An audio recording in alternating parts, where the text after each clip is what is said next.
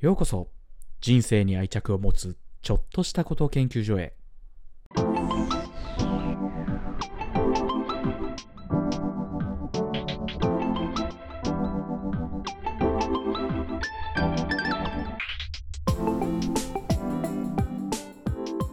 はい始まりました。人生に愛着を持つちょっとしたこと研究所。今日もやっていきたいと思います。竹雄です。よろしくお願いします。今日は、えっと、ゲストをお呼びしております。えー最初に、まあ、関係性で言うと、私の前職いた時の、まあ、後輩というか、チームメンバーというか、そんな人なんですが、えっ、と、まあ、簡単に自己紹介していただいてから、その辺を話、も合わせて話していきたいなと思います。それでは、えー岩渕さんです。よろしくお願いします。お願いします。今淵です。いや、自己紹介あるって言われてなかったんですけど。はい。まあいいやさすがにちょっと自己紹介するでしょ、喋るんだから。そうですね。ははいい。岩淵と申します。まあ、はい。じゃあちょっと、なんか簡単に自分の自己紹介お願いします。はい。と1994年生まれ、サソリ座 AB 型サソリ座の女かです。サソリ座の女。はい、そうなんですね。そして好きなことは NBA を観戦することと、うん。まあ、趣味はスカッシュ。あの、室内でやるテニスみたいなやつですね。はいはいはい。と、まあ、あとは意外に、意外にっていうか偶然にもポッドキャストを聞くこと。うん最近はそこら辺、はい、それ、そういうのが趣味というか、好きなことですね。はいはい。ありがとうございます。今年20、ん？今年27になるのか。今年28です。今年28か。そうかそうかそうか。いはい94年生まれだからはい28か。そうかそうか。そうなんです。自己紹介してって言われて、あの、生年月日とうん。血液型とあの、星座言う28歳、珍しいです。確かにね。久しぶりにはい94年生まれですみたいな、そんな自己紹介聞いたわ。ず はい。なるほどね。うん矢口さんはそれこそまあさっきも言ったけど、えーまあこれからどんな仕事をしてますかみたいな話は聞き聞くんだけどまあ前職のつながりで、まあえっ、とお俺的には結構まあ面白い人だなっていうのがもう完全に第一印象でだからこそ面白いことを言ってくれるんじゃないかと思って一応今回お呼びしてるので、えー、と期待しておりますというところで。はい。まあまずどんな仕事をしてますかというところからちょっと聞いていきたいなと思うんですがいかがですか？えっと、働いてる会社の事業内容としては、その対うん。企業に対して、えっと、まあ、会計、経理の業務のシステムうんうん。の、うんうん。えっと、販販売とか、まあ、うん。その導入とか、あとはその、まあ、システム自体の開発っていうのを行っている会社です。はいはいはい。で、えっと、その会社において私はシステムの導入の部分を、えっはいはいはい。とまあ、担当するような仕事をしています。うんうんはい。うんでシステムの導入っていうとあんまりまあ私も入社までは全然イメージついてなかったんですけど結うん。構その、システム導入って一言で片付けるにはあの、うん。なんだ簡単すぎあなんていうんですかね。片付けられないほど期間期間も長いし仕事としての責任感も大変さもうん。あるんですよね。はいはい期間で言えば短くても半年、うん。長ければ数年うん。やるようなプロジェクトもあるので、はい。まあちょっとそうですね。ちょっと今のは仕事のこうイメージが湧くように伝えましたけど、うん。はい。まあ、そういうちょっと期間も長いし関わる人も多いっていうような仕事になります。そうですね。まあなんかはい、それこそ聞いていただいている方々にイメージつきやすく言うとまあ ERP と呼ばれるものですがか、えー、と分かりやすい身近なもので言うとそれこそもし会社勤めの方とかは経費生産とかされると思いますがその経費生産をしている、まあ紙でしてる方って最近はもうさすがにいないんじゃないかな。エクセルぐらいはいるかもしれないけど、えっと、してる方はそんないらいらっしゃらないかなと思うんですけど、それのシステムとかって多分、どこどこで交通費いくらでみたいなのを申請して、それになんか課長に承認してもらって、部長に承認してもらってとか、で、えっ、と、お金払われるみたいなその一連のシステムがあったりするんですけど、まあ、それの導入とかもやってるっていう感じだよね。はい。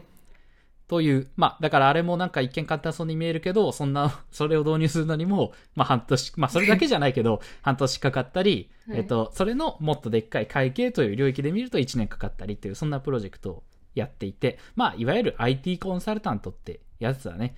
そういうのをやっているという感じかな。そうですね。巷では、はい。そう、そうなると思います。そうだね。お客さんの業務聞いて、要件、まあ、要件定義して、えっ、と、それをじゃあシステムで実現するにはどうすればいいんだっけ？をしつつ、その業務って本当に無駄ないとか、もっとこうした方がいいんじゃないっていう整理もしながらシステムを導入して、で、えーカットオーバーして、まあ、保守してっていう、そんな業務ですね。はい。はい。その通りです。ありがとうございます。はい。えっ、と、まあ、先ほども申し上げましたけど、私と矢部さんは、そこの、まあ、そういうことをするチームの、私が、まあ、チームリーダーをやっている時の、まあ、メンバーだったり、えっ、と、実際にプロジェクトも一緒にやってたという、そんな中ですね。1、2年、2年、2年も一緒じゃないかな。1年ぐらいかな。1年半ぐらいか。そうですね。という、まあ、そんな関係性ですと。という、そんな岩渕さんですが、それこそ、えっ、と、まあ、今の仕事、結構、まあ、楽しくない部分もたくさんあるという、まあ、最初とは違って、ちょっとずつつら辛いというか、楽しくない部分も多くなってきたと聞いているところなので、まあ、なので、ちょっと角度変えて、まあ、まずちょっと一応聞いとこうかな。その仕事の楽しさってどんなところにありますかというのを一応聞いときましょはい。この、そうですね。この仕事の楽しさう。じゃなくくて、この会社だから良かったことでもいいですか、ああ、全然構いませんよ。はい。それで言うと、もう、ほん、本当に自由ですよね。うんうんうんうん。仕事の進め方もそうだし、うん。自分がどういう方向性に持ってきたいかもそうなんですけど、うんうんうん。全部一旦自分で考えることが許されてるっていうこととあとそれも自分の言葉でちゃんと、なんどう考えたからこうやりたいんですっていうのが言えればうんうん。ほとんどこう否定する人もいないし逆に言うと応援してくれるというか、そうだね。そういうところがすごいいいなって思っています。っていうのもなんかうんうん私そんなに自分で考えるとか、あの自分からなんかアクションを起こすって得意な方じゃなかったのでなんかそういう癖が、うんあのついたっていうのがすごい自分にとってメリットが大きいなって思って。うんそれがこの会社だったからこそ良かったことだし、今となってはうんそれに慣れちゃった今となってはもうそのはいはい環境であることが心地いいなっていうふうに思います。なるほどね。はいああ、すごいいいこと言いますね。いや、けど本当に、まあ確かにそうだよね。あの、だから本当に合わない人にはマジで合わない可能性あるっていう、あの、全然なんかやりたいこととかも、やりたいことというか、こうあるべきとかも何にも思わないし、こうしたいとかがないと、逆になんか、ね、生きにくい部分もあるのかもしれないけど、逆に言うとそれがマッチする人にはめっちゃ羽広げて多分いろいろできるところだから、確かにそうだね。いいところだね。なるほどね。ありがとうございます。5年目になってきて、それこそ、まあ、それさっき最初の頃はこうだったとかって言ってたけど、自分の成長とか、どんな、えーと感じた部分もたくさんあると思うんだけど、逆に言うと、新卒の時に仕事ってこう考えてたけど、今はこう考えててみたいな、なんか仕事の捉え方みたいなのって、今もそうだし変化があったりとかってありましたか？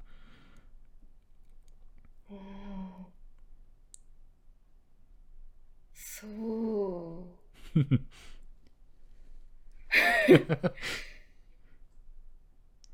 まあだからシンプルに聞くと仕事ってどう捉えてるってこう5年やってみて仕事ってどう捉えてるみたいな感じかな。なんかそれこそ新卒の時ってさ、まあ、全然仕事をどう捉えるってあんま分かんないじゃん。けどまあ実際にやってみると、はいああ仕事ってこうなんだ、社会人ってこうなんだみたいになって分かってきた部分もあるのかなと思うからこそ、ぜひその28歳の女性が今 IT コンサルタントがどう、どう仕事を捉えるかっていうのを聞いてみたいなっていうはい。趣旨かな。はい。それで言うと、うん。えっと仕事だけにフォーカスすると、はいはい。えっと、意外と自分の発した意見とかが、うん。発した意見っていうか、意外と物事が変わる。うん、うん、うん、うん。なんか仕事する前までは自分なんて組織の中の何千人分の1とかなんだったら、はいはあんまりその自分の働きが大きく作用するとは思ってないんですけどなるほどね。はいはい。はい、まあちょっとこういうなんなんだろうその自由にできる会社だからっていうところうんうんうん。も大きく作用はする、してるのかもなんですけど、うんうんうん。意外と自分がちゃんと考えたら、うんうん。その考えた分だけ形になるしとか、はいはいはいはいはい。意外と影響力出せるよ、なるほどね。あるよっていう 部分なるほどねが結構びっくりしました。はい、ああ、確かにな。就職するときなんてこんなことしたいですみたいなことを面接で言ったりもするかもしれないけど、まさか本当に、それが、はいまあできるかもしれないけど、それが社会に与える影響とか、なんか、まあ社会っていうと大げさかもしれないけど、会社に与える影響なんて、なんか、そんなことも考えずにこんなことしてみたいですとか言うけど、あ実際影響を与えるんだみたいなのを感じ出すのがある意味、そうかもね。4、5年ってなっていくと、より感じてくるのかもしれないね。そうですね。なるほどね。はい、うんうんうん逆逆にもっと逆大きく捉えると人生の中での仕事ってあなたにとってはどういうどう捉えますかとかそんくらいの抽象的に聞かれたらなんて答える？それで言ったら、うん。まあ唯一自分だろうなしあの役割がちゃんと与えられてる場所、はいはいはい。人生で捉えちゃうってでも人生まあ難しいこと言いますね。いやまあね難しいこと言うね。はい。し仕事ってなんかどっかのタイミングでうん。どっかのタイミングでっていうかまあ心の底からそれをやりたいって思ってる人じゃない限り面倒くさいことになっちゃうと思うんですよ。なるほどね。はい、でもでも逆になんか精神安定剤になってる側面があったりするんですよ。うんうんうんうんうん。はい、です。でそれがなんでかなって思ってたら、うん。やっぱり仕事に従事してればしてる分だけちゃんと自分に役割が与えられているっていうか、はいはいはいはいはい。で与えられた役割ってまあなあのちゃんとこなせばうん。まあその自分の価値を周りからも認めてもらえるし、うん。自分としても自分を認められてあげやすい,、うん。だからなんかじなんかすごいある意味うんうん。すごく見えやすい人生での人,、うん。なんなんだろう人生の上での見えやすい目的というか目標、はいな気がしてて。なるほどね。そうですね。だからそう捉えた時にある意味伝わります？いや、伝わるよ。ある意味、だから、なんか二つ側面あるのかなと思ってて、一個は、まあ、社会との接点こそが、ある意味人生の大事な部分であるみたいな概念も多分入ってる気もするし、っていうのも、えっと、その、役割を与えられるって、要するに社会との接点のような気がしてて、とした時に、えっと、それのない人生は、あんまり自分にとって豊かな、っていうか、なんか、えっと、彩彩りのある人生ではないという概念も含まれてそうだし、えっ、と、自分が人生を生きていく中で、やっぱり理由って必要だよねと。理由を、うんで、明確に理由を与えられるものといえば、仕事という、そんな感じなのかな。うんうん内発的な理由ってもちろん自分で作ることはできるけど、外から与えられる、社会から役割を与えられるということが人生の目的として、理由としてなりやすい。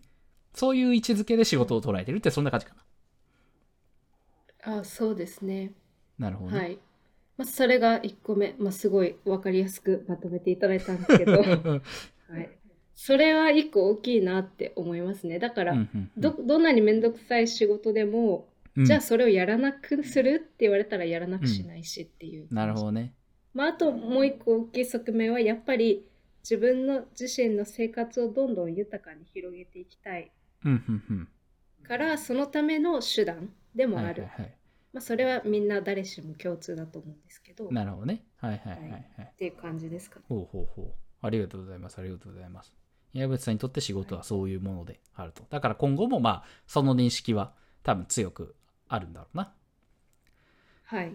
なるほど。ありがとうございます。じゃあ、ちょっと角度を変えて、仕事以外になんか取り組まれてることというか、なんかまあ熱中してることでもいいし、まあさっき趣味、スカッシュって言ってたけど、ほそういうことも含めて、なんか、俺は、私はこれに取り組んでるます。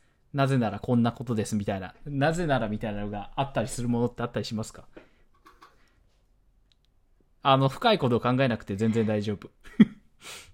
はい。ランニングと筋トレ？なるほど。ヘルスケアね。ヘルスケアですね。な、な、なんでなの？なんでランニングと筋トレを重視してんの？なんかまあ、うんだもちろん大事なことだと思うんだけど、こう、これをやってますっていうものの筆頭に上げるっていうのは、なんか理由があるの？何をしたいと思っても健康がないと、うん。じ自分の何健康な体がないとできない？はいはい。から、その何歳になっても、やっぱりその健康が理由で諦めたくした、諦めたくないので、うん。はい。なので、その、まあ、今の自分にとってもそうなんですけど、将来の自分を考えたときに、なるほどね。体力をちゃんと、はいはいはいはいあの保持しておきたいからってはいいうはい感じです。はい。なるほどね。はい。一個全然関係ないんだけど質問していい？なんかさ。それこそ、岩渕さんはアメリカ移住結構目標というか有名だったりするじゃん。まあ実際はいアメリカに留学してたこともあるから聞くんだけどさ、なんか欧米人の方がやっぱ健康に対して、その、あれなの？積極的というか、ちゃんと重視してるというか、はい。あったりする？はい。ああ、確かにそうかもしれないですね。ジムのうん。設備とかも全然違うし、うん。うん。確かに。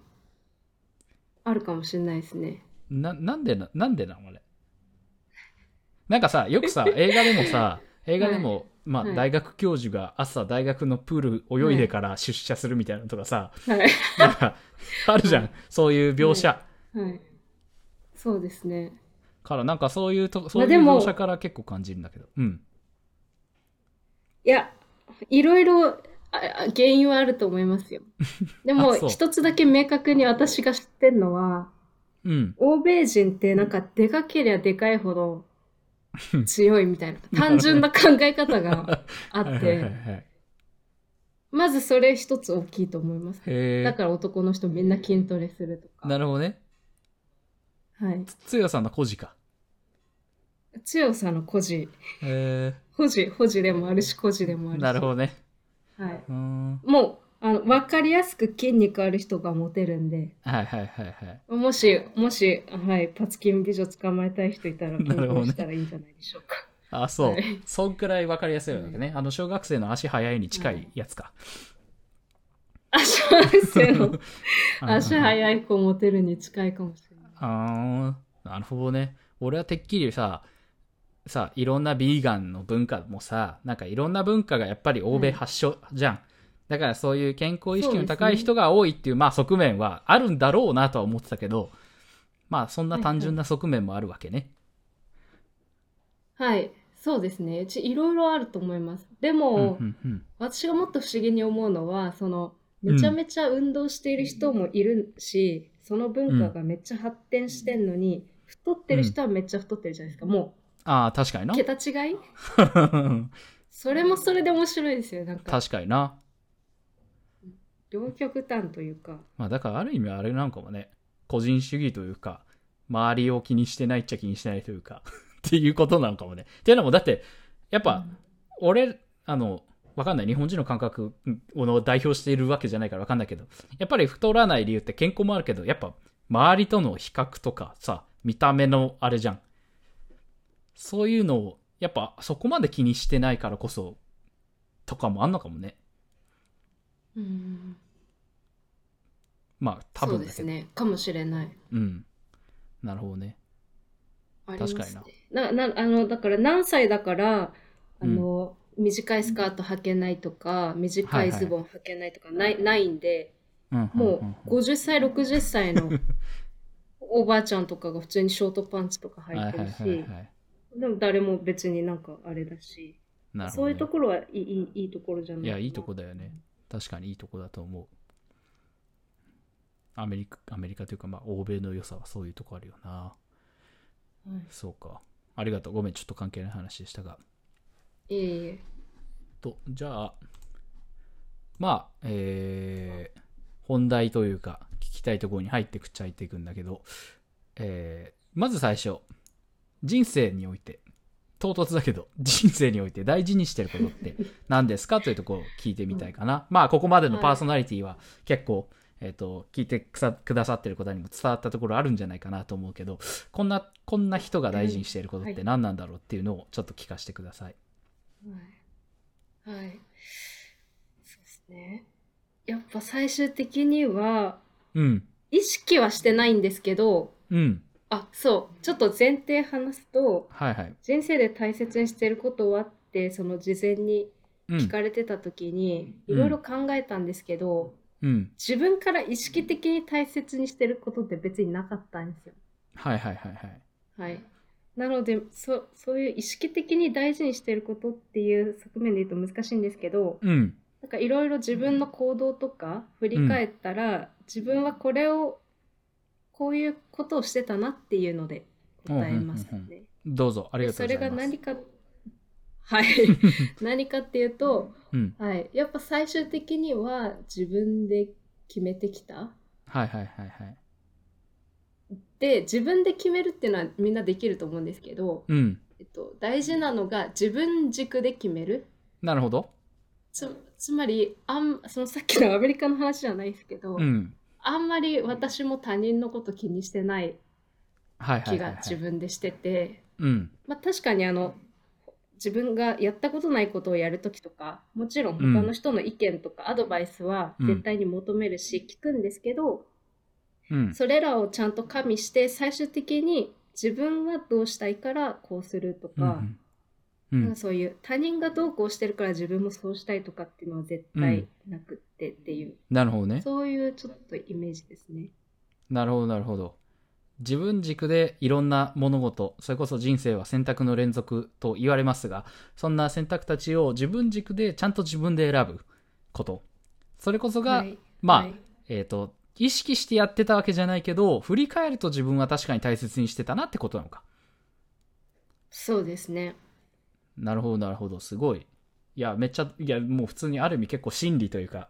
いや、本当それこそ、ぜ前回中村さんに聞いたときは、えあ前回中もあったんだけどあ前回というか、はいまあちょっと前なんだけど、聞いたときに、まあはい。人生には納得、まあそれこそ我々の、えっ、と、やってる会社の大事にしているところは、人生に納得感を持ってもらうっていうところを、キーワードにやっぱ一つやってて、矢部さんが言ってたのってまさにそれ。で、で、で、てか、我々がなってほしい人物像のそれが岩渕さんな気がしてて、人生に納得感を持つためには、それこそ自分軸で自分で選択をしていく。そうすれば死ぬ時に後悔はないはずだ。っていうのが我々の一つの哲学としてあるから、岩渕さんが言ってるのはまさにもう、はいある意味、もう100%同意というか、あの、我々がや,、はいやりたいことであり、えっ、と、そういう人物が増えてくれたらいいんじゃないかと思っていることの代表的なことだから、もうめっちゃ同意というか、しますね。うんうんそれ、いつからいつからそうしてるとかって、はいなんか意識ある？昔からそうだなって感じなの？そんなことはないですね。うんうん。そんなことはないんですよね。うんうんうんうんそれで言うと、いつからで言うと、確かにアメリカに留学してうんうん戻ってきたくらいかなって思う。はいはいはいはい。なるほどね。へえ。それもなんでそこが転換になったかって考えたんですけど、うん。あの、私別に大学の成績とか良くなかったんやので、あの、うん大学の交換留学とかじゃないんですよ。はいはいはいはい。普通に正規留学、あの、違うな、自分であのお金、大学のお金払って行ったみたいな感じ。はい。で、なので、休学し、休学っていうか、1年間、日本の大学休学して行ってるんですよね。うん。はい。で、まあ、なんで帰ってきたら、自分の同期の友達はみんなもう卒業というか、就活も終えて卒業する段階にあって、うん。はい。ってなった時に、その、ある意味、友達がいない状態になったんですよ、日本に帰ってきた時。うん。大学とか。はい。で、就活する時も一人でずっとやってて、ってなった時に、あの、必然的に他人、他人どうしてんのかなとか、気にもできないし、なるほどね、はい確かに気。にもならなかった？はい。で、その時くらいから、なんか結構、そうですね、割と自分一人で行動することが多くなって、でもそれが結果的に、その今の言ったことにつながったかなってはすごい思います。へえいやいある意味一見あのアメリカに行って個人主義を学んでそれがいいみたいになったような気がしたけど実はそうじじゃなくてその先があったんだ、そうですね。まあへー、そそこもちょっと影響は受けてるとは思うんですよ。はいはいはいアメリカで留まあ学して来てる人ってやっぱアジア人だけでもないし、ヨーロッパ人とかも多くて、もうほんと30歳近い人とかが留学とかしてたりとか、うん。あと、アメリカって、あの、もう本当大学で学んでる人、おじさんとかおばさんとかも普通にいるんですよね。うんうん。仕事をしながら来てたりとか、あとは一回仕事を辞めて大学に学びに来てたりとか、うん。そういうのもなんかすごい、そうですよね。あの、いいな、いいなっていうか、まあ、いろんな本当に選択肢があって、うん。で自分がやりたいことを本当にやってるんだなっていう感覚を確かに肌で感じたので、なるほどね。それももちろんあったはあ,、はいはいはい。あると思うんですけど。土台にはそこがあるけどその先のがきっかけになったって感じか。はい。はいはい。ありがとうございます。まあけどやっぱアメリカ留学が大きな大事に人生で大事にしてることに対してはやっぱ大きな転機にはなってるんだね。まあなるわなそりゃ。そうですね。はいはい。ありがとうございますじゃあ続いてそれこそえっ、と本ここここが一番聞きたいところですがまあ今のところに通ずるところたくさんあると思うんだけど自分の人生に愛着を持つちょっとしたヒントを教えてくださいというところで、まあ、今のは岩橋さんが今まで聞いたのは大事にしてることで、まあそれも一つな、一つな部分もあると思うんだけど、えっ、と、人生に愛着を持つちょっとしたヒントを教えてくださいというところで、それこそ人生に愛着を持つって岩渕さんはどう、どう捉えましたか？最初に聞いたとき。あんまこの言い回しって普段聞かないと思うんだけど、どう捉えた？はい。か捉え方としてはう、ん。めちゃメルヘンなんですけど、うん。まあ、その人生を自分の物語だとはいうふうはい。に置き換えて、はい。その自分じゃなかったらこの物語にはなってなかったなって思えてることうんうん。でかつその物語をうん。物語自体にはいい時も悪い時もあると思うんですけど、うん。その良き時も悪き時うんのその物語も楽しめることかなと私は思いうました。なるほど。ということが人生に愛着を持つことだと。持っている状態あ、なるほどね。うーん、はいなるほどね。へえ。面白い解釈をするね。え私あ本当ですか？みんなこんな感じかなって思っちゃったんですけど。いやいやいやいや、いや、これだからこそ、こういう感じで聞いてる理由はそこにあって、い。ろんな解釈をはいはい聞かせてくれるからすごい楽しいんだけど、なるほど。良き人生、自分の、ごめん、自分の人生、自分が自分の人生の主人公だと思うって、それに対して、えっ、と、はい。自分じゃなかったら起きなかったこと。にた、起きなかったこと、ごめん、もう一回お願いしていい？はい自分じゃなかったら、うん。この物語にならなかったなって思えること。なるほど。はいはいはいはい。でその物語自体には、いい時うんも悪い時もあると思うんですけど、うん。そのいい時も悪い時も含めて心の底から楽しめていること。うーん、なるほどね。いや、俺、今もう全然自分の中にある概念じゃなかったから、ちゃんと理解できなかったごめん、最初。なるほどね。自分じゃなかったら、まず第一に、自分じゃなかったらそうなり得なかった、ってはい。思ったこと一度もなかったというか、なるほどねあ。はい。そんなこと一回も思ったことなかったわ。え？本当ですか？竹雄さんが竹雄さん自身じゃなかったら今のこの竹雄さんの人生になってないなってないって思わないですか、なって、それはなってないだろって逆に思ってる。あ、それは、俺、だからこの人生なんだろうっていうもう大前提というか、はいはい。ここに別の人格が存在してて、別の人が人生を歩んだ時なんて考えたこと一度もなかった。はいはいはい。あ、そういうことですね。うん。なるほど。うんもうそれが大前提になってた大前ってことですね提にあった。うん。そこを切り離して考えたことがなかったから、そこの最初のところはがい、全く最初頭に入んなかった。いや、だから、おだから面白いなと思った。なるほどね。へえ、いや、みんなそうでしょってはなんないと思うけどな、これからいろんな人に聞いていくけど、みんなそうでしょとはなんないんじゃないかな。なるほどね。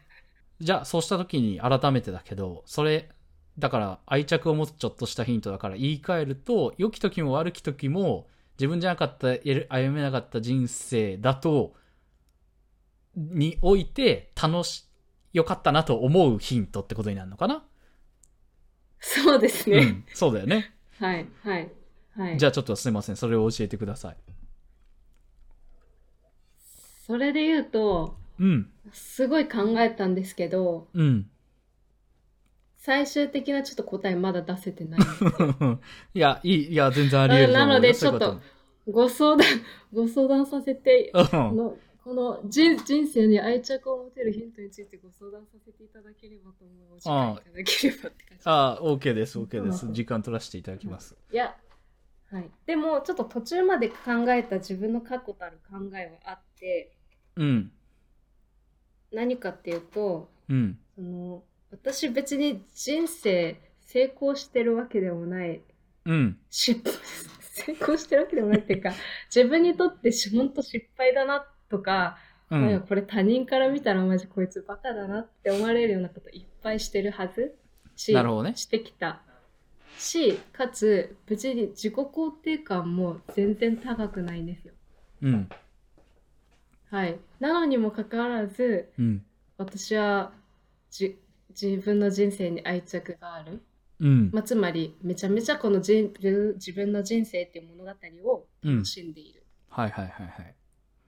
はい、なのでなんか一見その、万人が描くと想像し,、してるような幸せうん。な人生を送ってなくても私は愛着がありますっていうこととか、なるほどね。あと別に自分の肯定感自己肯定感なくてもそう思ってるっていうのは確かで、うん。じゃあってなった時に何うんがじゃあ操作してんのかながちうんょっとうんうん。考えきれなかった感じです。なるほどね。うん。何が操作してるかで言うと、やっぱさっきの話に戻るんじゃないかな。聞いてる側からするとそう思うけどな。自分で選んできてることなんじゃない？それこそ。まあでもそうですよね。うん。いや、めっちゃリンクしてると思うけどな。さ、だって、だ、自分で人生大し大事にすることは自分軸で選ぶことですと。自分軸で自分の人生を選択していくことです。で、人生に愛着を持つこととはどういうことかと捉えたかというと、自分じゃないと起こり得なかった人生を、た、良き時も悪き時も楽しむことですって、もう、最初の最初、なんだろう、自分じゃないと起きえなかった人生って、もうもはやさっき言ったこと、それは自分で選んだ人生というか、がもう直リンクしてるから、そこな気はするけどね、聞いてる感じは。けど、だからこそ。良き時も悪き時も、自分で選んでるんだから、良き時も悪き時も、別に楽しめる。それこそ、もうめっちゃ変な、変例えで言うなら、時々さ、それこそ、なんか、ファミレスとか行ってさ、自分はパスタ頼んで、相手はピザ頼んでさ、相手のピザめっちゃうまそうに見える時あるじゃん。で、うわ、あっちの選択も良かったかなとか思って、自分のも食べて、まあ別にうまいと。で、それに対して、まあ、後悔をするかというと、後悔する部分もあるとは思うんだけど、とはいえ、そんな自分でせん自分の選択さえも楽しむというか、まあこれは、これがはいはい私だか、私だから今した選択。私はピザじゃなくてパスタが食べたいと思ったんだ。で、それを、そんな間違ったせん、ちょっと後悔した選択さえも楽しめる。なぜなら自分で選んでるから。店員さんにお勧めされて、多分それしてたら、クソやられたって思うかもしんないけど、から楽しめないけど、自分で選んでるから、やっぱりそれは楽しめる。その、ちょっと相手の方が、うん相手が食べてるピザの方が美味しかったとしても、それはそれでまた自分だなって言って楽しめる。っていうことなような気はするけどね。そうですね。いや、うん。なんかそれ、ほんとそれでしかないなって、うん。あの、確かに考えは及んだんですけど、あうんあまりにもその直リンクすぎて、なんか、これ以外に深いことないの？みたいな。はいはいはいはいはい。探すたびに出ちゃってた感じですね。なるほどね。いや、ないよ、多分。はい。ないと思うよ。ないと思う。ないですかね。うん。うんで逆に言うとう、んそれこそ、なんだろうな。じゃあ、質問変えると、え人生に愛着を持ってちょっとしたヒントなんだけど、逆、あえて、もっとちょっとしたことで言うと何かあったりする？今のって結構さ、結構概念的で根本的なことじゃん。もっともっとちょっとしたことでいいよ。もっともっとちょっとしたこと。うん。それこそ、スカッシュしたりすることもそうだし、なんかアメリカに住みたいなって思うこともそうだし、それをする選択や、なんでそれをするかとか、うん。めっちゃちょっとしたことでも構わないよ。朝早く起きるだっていいし。そんなんでもいい。はいはい。はい。それで言うと、めっちゃ一人の時間うん。作っている。うん、うん、うん、うん。作って、そうですね。そういうことかな。なるほどね。一人の時間を作る。意図的に作ること？意図的に作る。はい。うん、うん、うん。あとは、ちょっとこれヒントになるかわかん、ヒントなのかわかんないんですけど、うん。私あの、インスタをやめた、うん、うん、うん、うん、うん。インスタをやめましたね。見ることを。はいはいはいはい。それもちょっと、つながる、つながるというか、なるほどね。もしかしたら、本当にあんまり他人を見なくなったことに加担してる可能性はありますね。なるほどね。それは結構さ、インスタを見なくなるとかってさ、意外と難しいことじゃん。結構な選択というか、結構な決断だと思うのよ。今の時代においてさ。はい。な、なんでできたの、それは。まあ、だからシンプルにインスタというものがそれほど自分にとって全然重要じゃなくて、もうなん、なん、なん普通に消せましたわ。なのか、やっぱり、違いますこれはね。ああ、なるほど。うん。逆ですね。すごいストレスになっちゃったんですよ。やっぱ私他人からうん。見れば見るほど影響を受けちゃうなってまあ思ったんで、うん。で、それで結構心、なんか、ストレスになってるなってなんか気づいた瞬間があったんですよ。うん、うん、うん。それに気づいたんで、もうそこからもうすぐにやめようって思ってアプリ消しましたね。もうもはやメリットよりデメリットが明確に上上回ったというか、はい。まあ、めっていう感じ？そ、そんなことでも、そんな比較とかでもなく、自分にストレスを与えるものをわざわざ見る必要なくねみたいな、もうそんくらいの単純な話なのかな？もうはい。結構単純な話でしたね。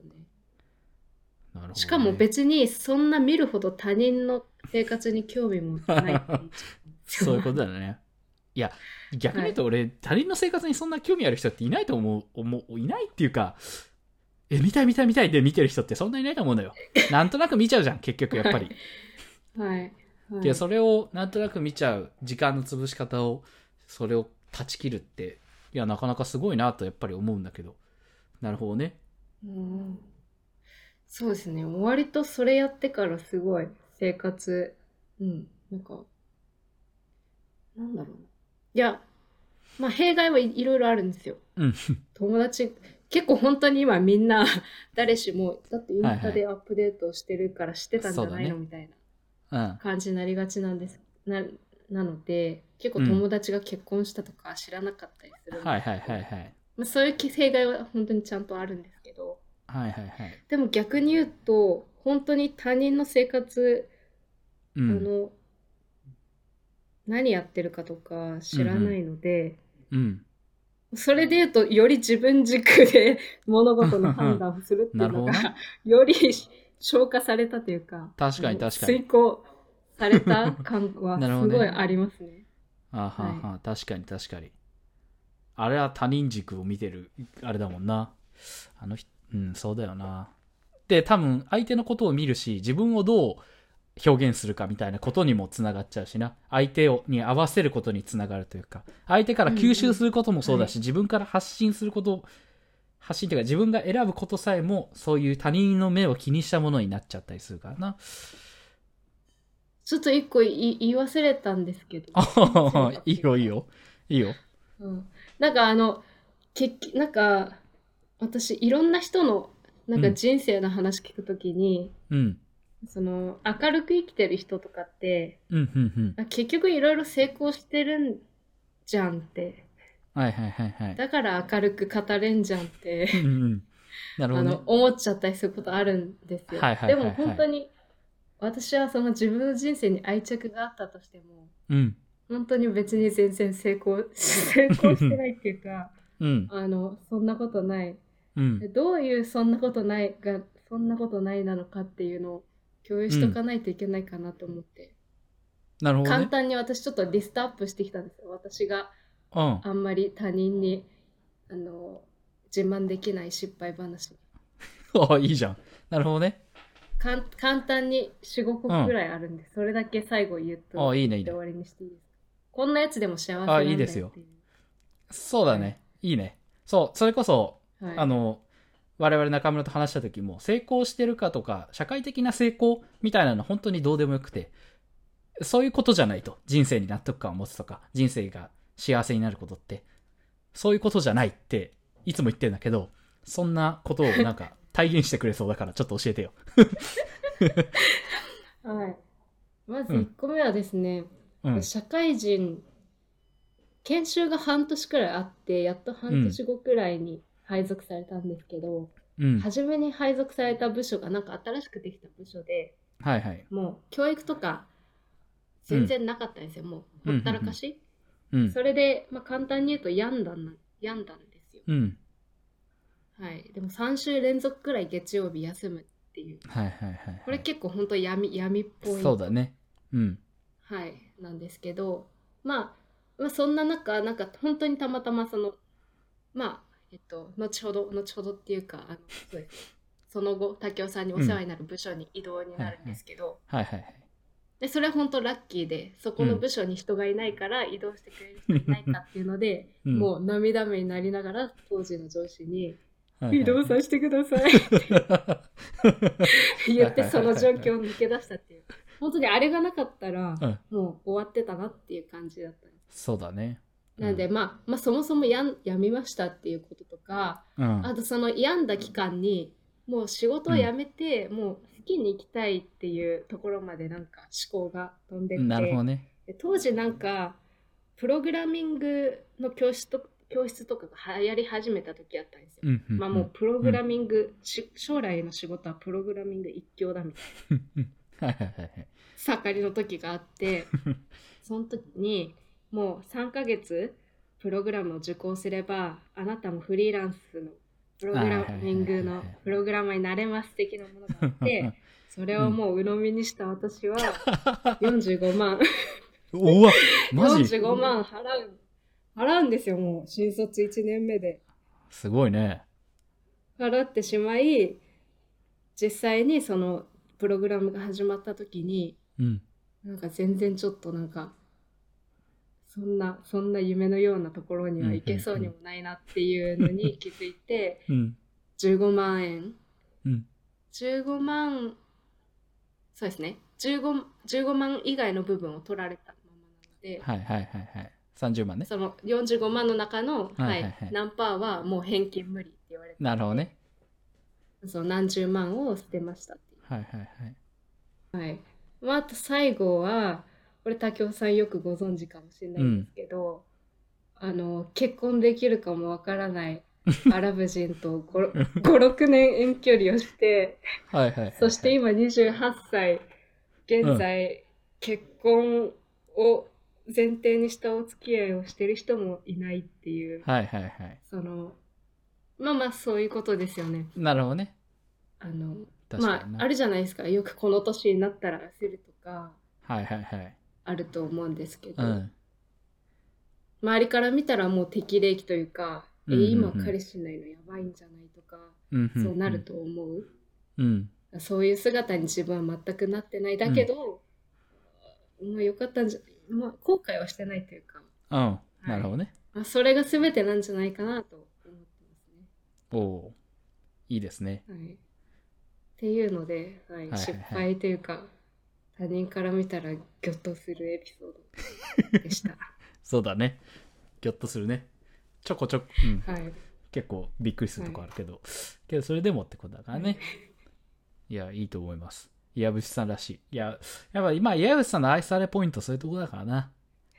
やっぱその、ね、そなんかその至らなさというか、なんか、なんかその、やっぱ抜けてる、抜けてる、性格的に抜けてるわけじゃないんだけど、なんかそれを、自分を、そう。いや、なんか、全然、ひ、なんかすごい暗くないんだよね。暗くないんだけど、そういう側面があるっていうのが、やっぱり、あの、愛されポイントというか、面白い、本当面白いなって思うというか、はいそんなところで、なんか他ありますか？大丈夫？以上で大丈夫かな？はい、満足です。はい。ありがとうございます。じゃあ、今日はこんなところで以上にしたいと思いますが、また、あの、来ていただけたら、あの、出ていただけたらたん嬉しいので、またよろしくお願いします。はいというところで、えーこんなところで今日は以上にしたいと思います。人生に愛着を持つちょっとしたこと、研究所でした。ありがとうございました。ありがとうございます。